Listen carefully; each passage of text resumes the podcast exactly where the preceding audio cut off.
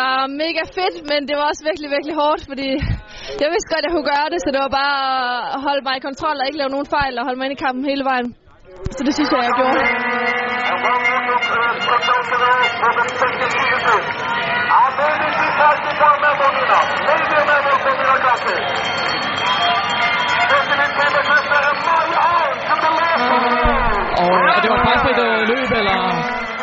Fuldstændig.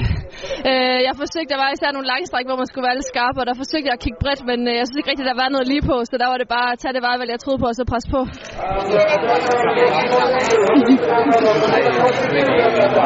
Og nu står du med to VM-guldmedaljer efter to VM-dage. Hvad, øh, nu er der tid til at fejre? Ja, jeg glæder mig helt vildt. Det har virkelig været en hård opgave for at blive klar til i dag, og jeg var bare så død i kroppen i morges, og har virkelig kæmpet for at få mig selv op i gear til det her, men jeg vidste også, at det var i dag, de største forventninger fra min egen side lå, så det, det var bare i dag, det skulle lykkes.